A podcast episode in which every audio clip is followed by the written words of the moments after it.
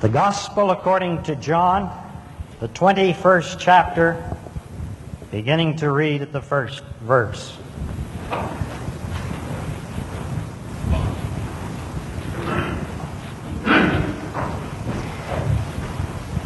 After this, Jesus revealed himself again to the disciples by the Sea of Tiberias. And he revealed himself in this way Simon Peter, Thomas called the twin, Nathanael of Cana in Galilee, the sons of Zebedee, and two others of his disciples were together. Simon Peter, Peter said to them, I am going fishing. They said to him, We will go with you. They went out and got into the boat, but that night they caught nothing. Just as day was breaking, Jesus stood on the beach. Yet the disciples did not know that it was Jesus. Jesus said to them, Children, have you any fish? They answered him, No. He said to them, Cast the net on the right side of the boat, and you will find some. So they cast it, and now they were not able to haul it in for the quantity of fish. That disciple, whom Jesus loved, said to Peter, It is the Lord. And when Simon Peter heard that it was the Lord, he put on his clothes, for he was stripped for work, and sprang into the sea. But the other disciples came in the boat, dragging the net full of fish, for they were not far from the land, but about a hundred yards off. When they got out on land, they saw a charcoal fire there with fish lying on it and bread. Jesus said to them, Bring some of the fish that you have just caught. So Simon Peter went aboard and hauled the net ashore full of large fish, a hundred and fifty-three of them. And although there were so many, the net was not torn. Jesus said to them, Come and have breakfast. Now none of the disciples dare ask him, Who are you? They knew it was the Lord. Jesus came and took the bread and gave it to them, and so with the fish. This was now the third time that Jesus was revealed to the disciples after he was raised from the dead. And when they had finished breakfast, Jesus said to Simon Peter, Simon, son of John, do you love me more than these? He said to him, Yes, Lord, you know that I love you. He said to him, Feed my lambs. A second time he said to him, Simon, son of John, do you love me? He said to him, Yes, Lord, you know that I love you. He said to him, Tend my sheep. He said to him the third time, Simon, son of John, do you love me? Peter was grieved because he had said to him the third time, Do you love me? And he said to him, Lord, you know everything. You know that I love you. Jesus said to him, Feed my sheep. Truly, truly, I say to you, when you were young, you girded yourself and walked where you would. But when you are old, you will stretch out your hands, and another will gird you and carry you where you do not wish to go. This he said to show by what death he was to glorify God. And after that, he said to him, Follow me. Follow me. Amen and amen.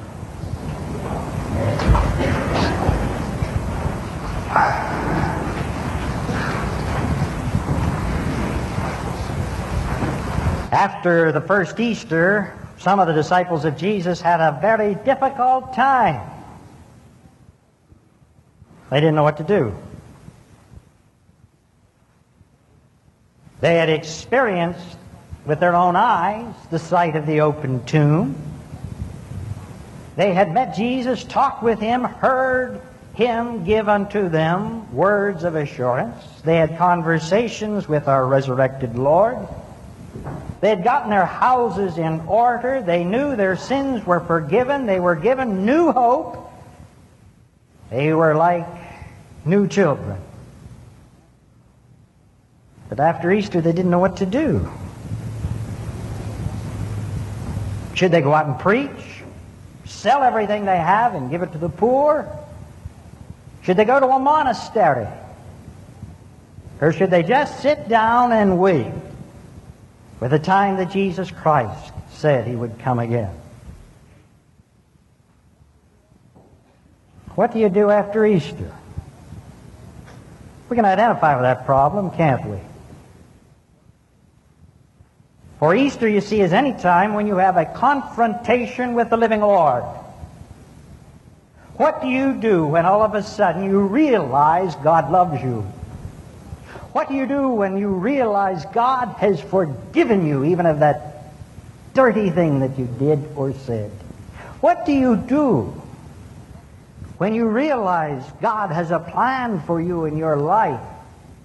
What do you do when you are filled with new hope, new ideas, a new power, a new strength?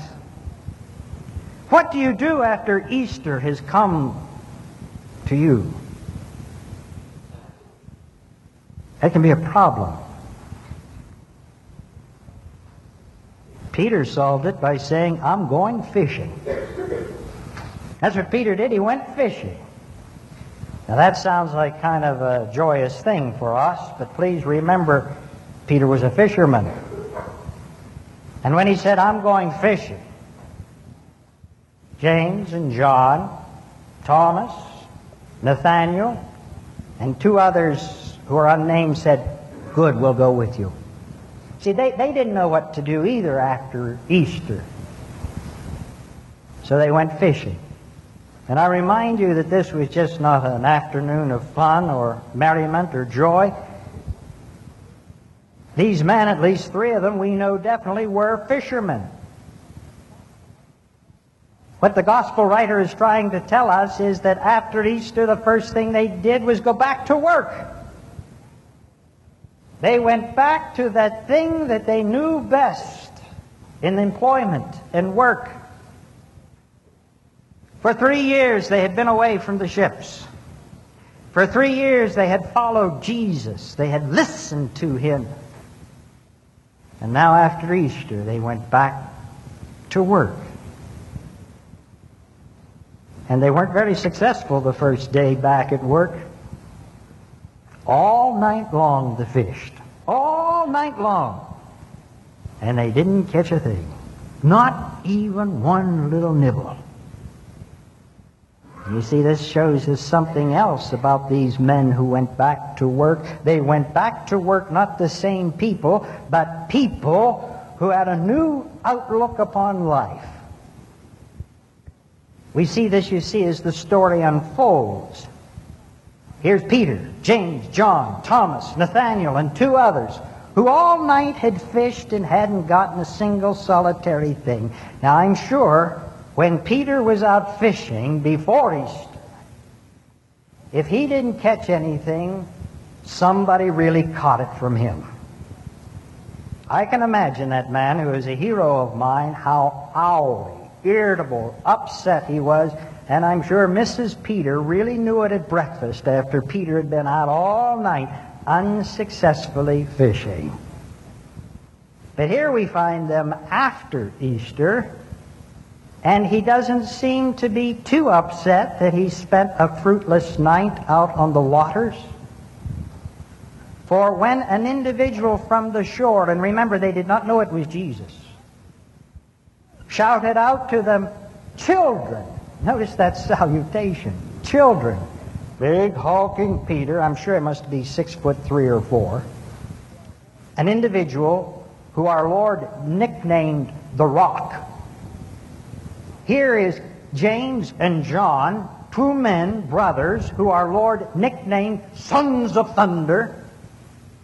Here's Thomas, who was as stubborn as a mule, who wouldn't believe, you know, until he saw with his own eyes and touched with his own hand.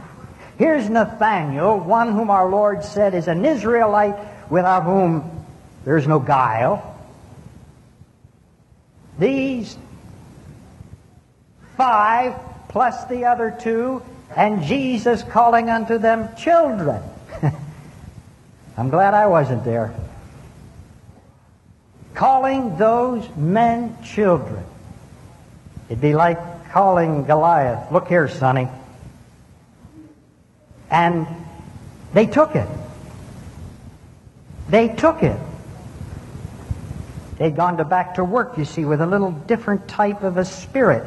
They were willing to listen to trusted advice from somebody who had his feet on the ground. And when that voice, and remember, they didn't know it was Jesus, said unto them, Children, have you any fish? And they answered, No. He said, Cast the net on the right side of the boat. And lo and behold, they did. And they caught 153 fish.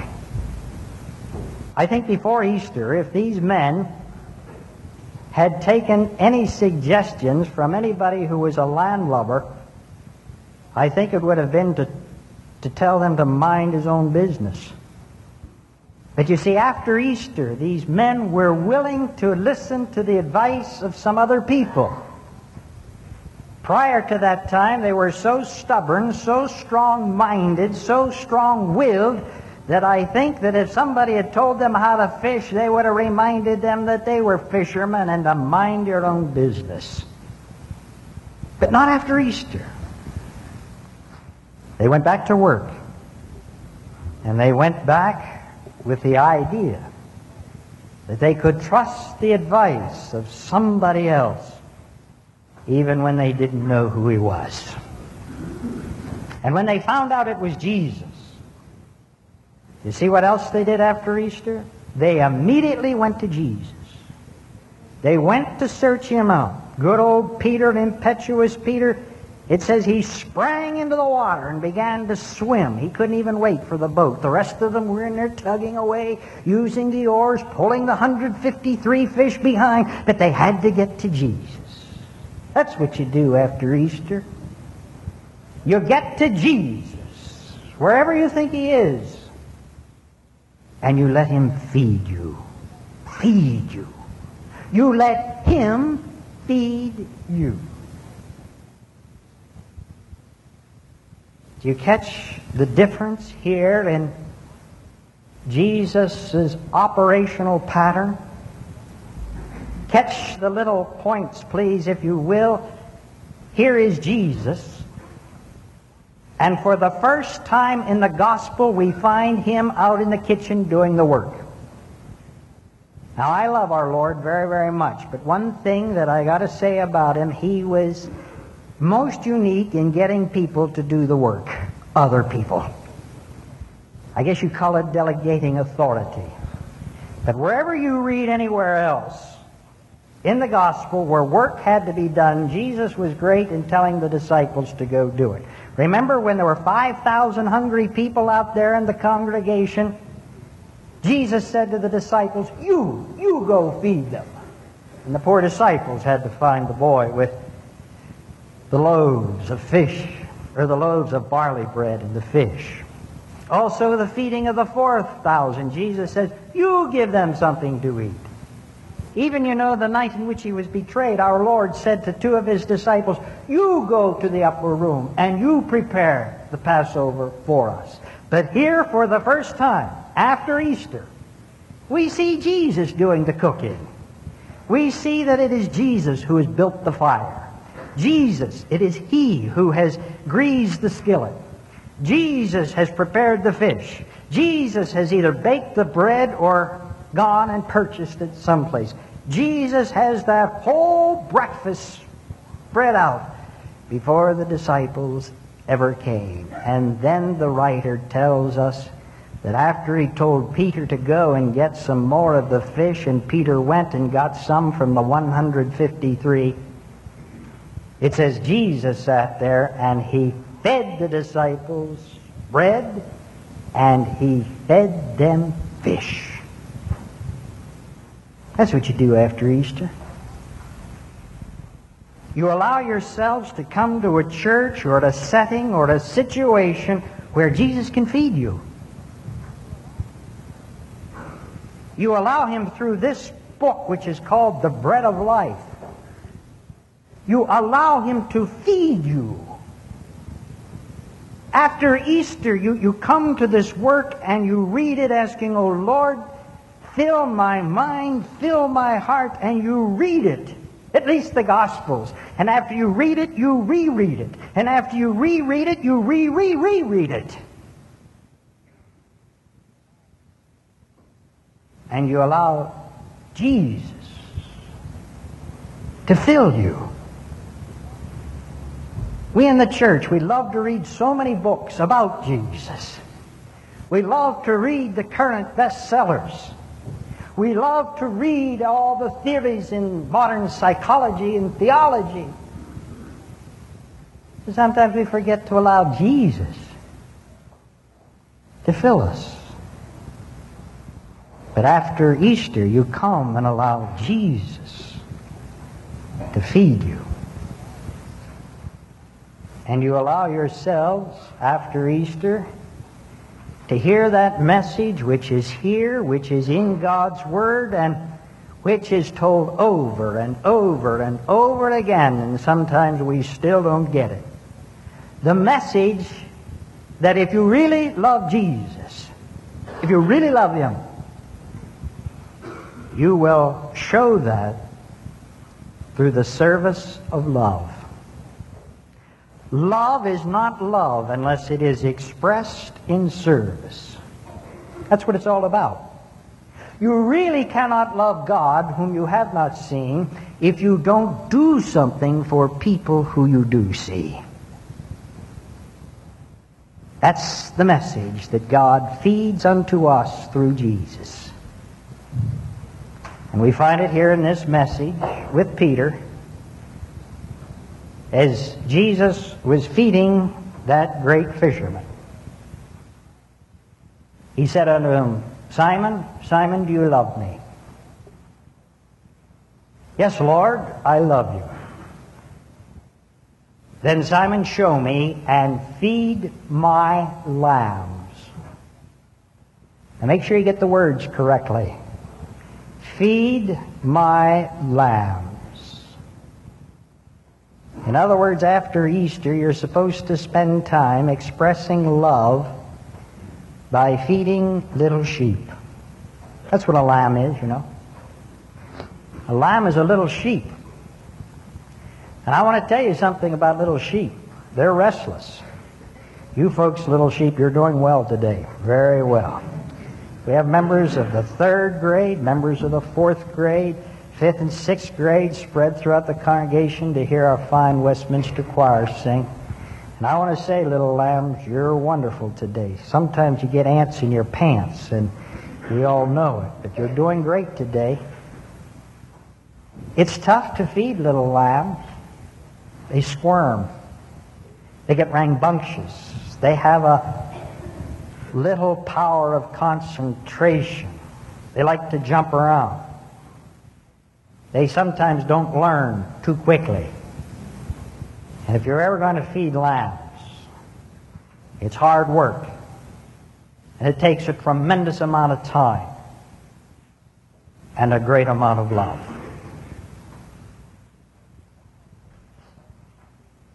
That's one of the things that really impresses me about Bakerstown Presbyterian Church. I can't take credit for it. It was here long before I came but the interest that is taken in loving and feeding little lambs. Now, a part of that interest and love is expressed in a church school that we have in this church that lasts for the little lambs two hours, 15 minutes every Sunday. And with very few exceptions, that goes on 52 or like this year, 53 Sundays throughout the year. Now, some of you little ones don't like that. We know it. It's a long time. And if you want to blame anybody for why we do it, blame Easter. Because that's why we do it. Because one of the messages that comes from Easter is one of the things you should be doing if you love me is feed my lambs. That's one way we try to do it. And two hours, 15 minutes out of a whole week is not that much to use to try to feed you. But there's another reason we do it. And that is because we find that the greatest adult education program we have in this church are our teachers. We have found that the old adage is true that you really don't know the material until you have to teach it. And when you have to teach it, this is when you really grow. And one of the things that really impresses me is the number of people who have accepted the challenge of our Lord to love and to feed little lambs.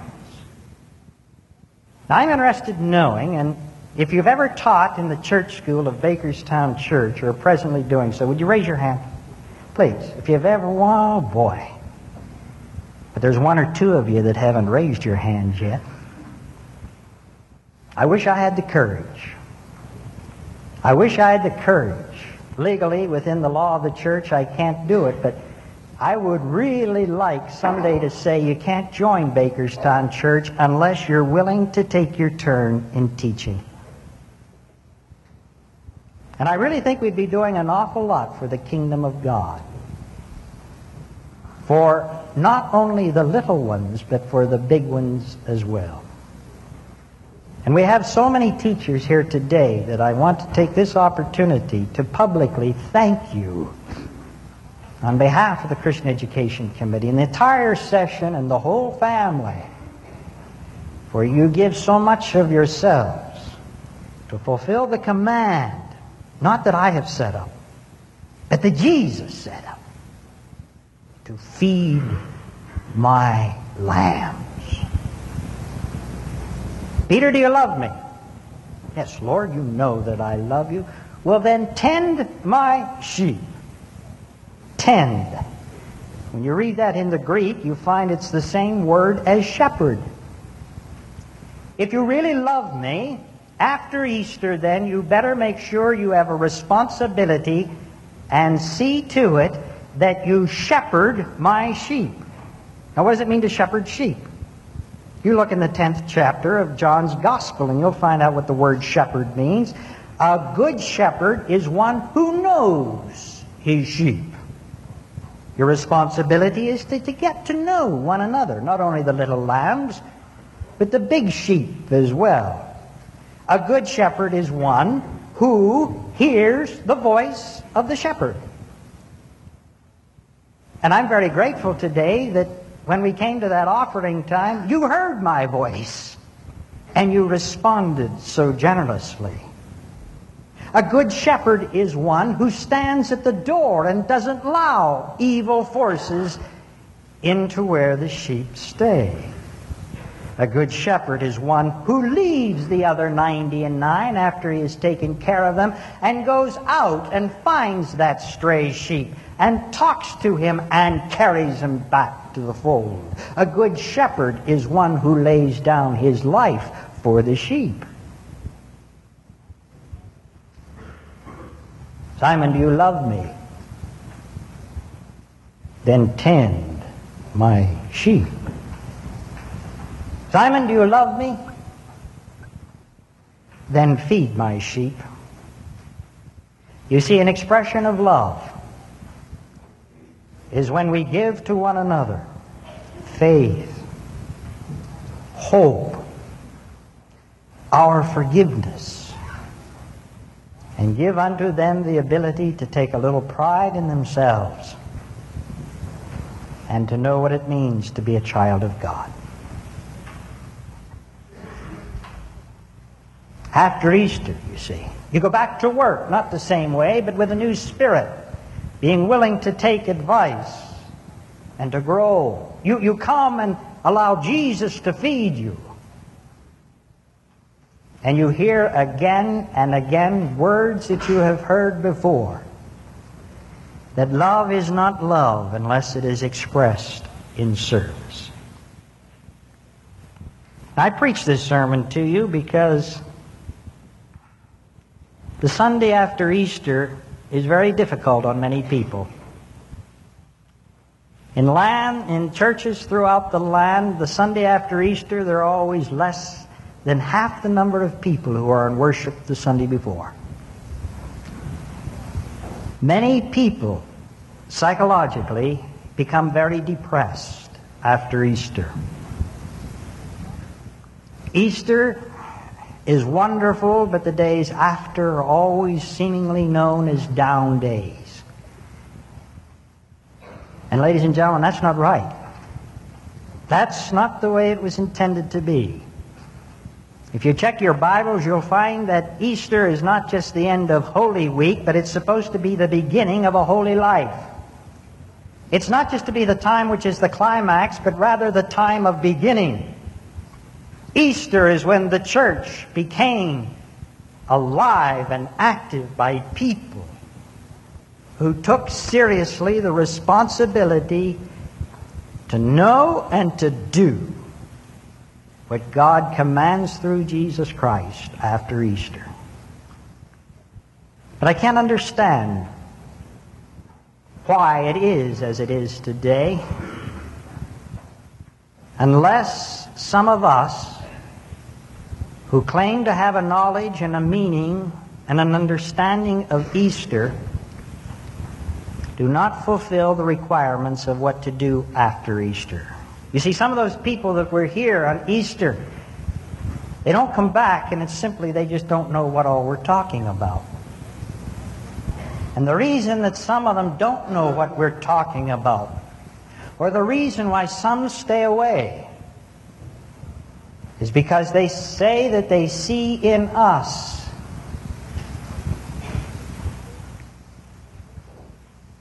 the things for which Jesus Christ does not stand. They see in us sometimes something lacking. They do not see in us are going about our work in different ways, willing to take advice. They do not see us really striving to come unto Jesus and to be fed. They do not see in us expressions of love that indicate that we love the lambs and are feeding them, tending the flock, and feeding sheep. Ladies and gentlemen, we can do something about that. And I ask, please, if you don't know, please learn today.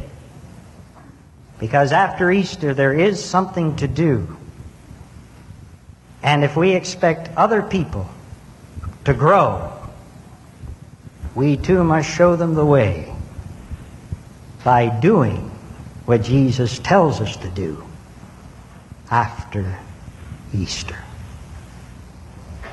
Amen. Our Father and our God, you've brought us to this glorious moment in time, and we thank you that you are a God who lives and speaks and moves not only in the holy seasons of life, but the whole day through. Help us, Father, to be people who show to ourselves and others that Easter has meaning in our lives. And now may the grace of our Lord Jesus Christ, the love of God, and the communion of His Holy Spirit be and abide with you all now and forevermore. Amen.